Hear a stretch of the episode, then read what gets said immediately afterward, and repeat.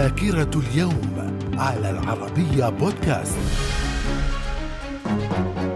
أهلا بكم إلى ذاكرة اليوم الثاني من سبتمبر ففي العام 47 قبل الميلاد ملكة مصر كليوباترا السابعة تنصب ابنها شريكا لها في الملك تحت اسم بطليموس الخامس عشر قيصرون. في العام 31 قبل الميلاد القائد الروماني أوكتافيوس ينتصر على خصمه ماركوس أنطونيوس وزوجته ملكة مصر كليوباترا في معركة أكتيوم البحرية. في العام 1192 ريتشارد قلب الأسد يعقد معاهدة صلح مع صلاح الدين الأيوبي ليحتفظ الصليبيون بشريط ساحلي يمتد من صور إلى يافا ويسمح صلاح الدين للحجاج والتجار بزيارة القدس. من الذاكرة. ومن ذاكرة الثاني من سبتمبر في العام 1666 اندلاع حريق في لندن ظل مشتعلا لمدة ثلاثة أيام وحول أكثر من عشرة آلاف منزل إلى رماد.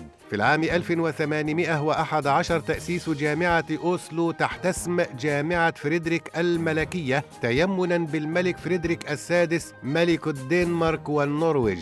في العام 1870 نشوب معركة سيدان ضمن الحرب الفرنسية البروسية حيث أسرت القوات البروسية إمبراطور فرنسا نابليون الثالث ومئة ألف من جنوده. من الذاكرة. ومن ذاكرة الثاني من سبتمبر في العام 1921 الحكومة البريطانية تعترف بالملك عبد العزيز بن عبد الرحمن بن فيصل آل سعود مؤسس المملكة العربية السعودية سلطانا على منطقة نجد بشبه الجزيرة العربية. وفي العام 1938 السلطات التركية تقوم بتغيير اسم لواء الإسكندرون إلى الاسم التركي هاتاي. في العام 1941 أكاديمية العلوم والفنون الأمريكية تسجل مجسم جائزة الأوسكار كعلامة تجارية محمية بقانون العلامات التجارية والملكية الفكرية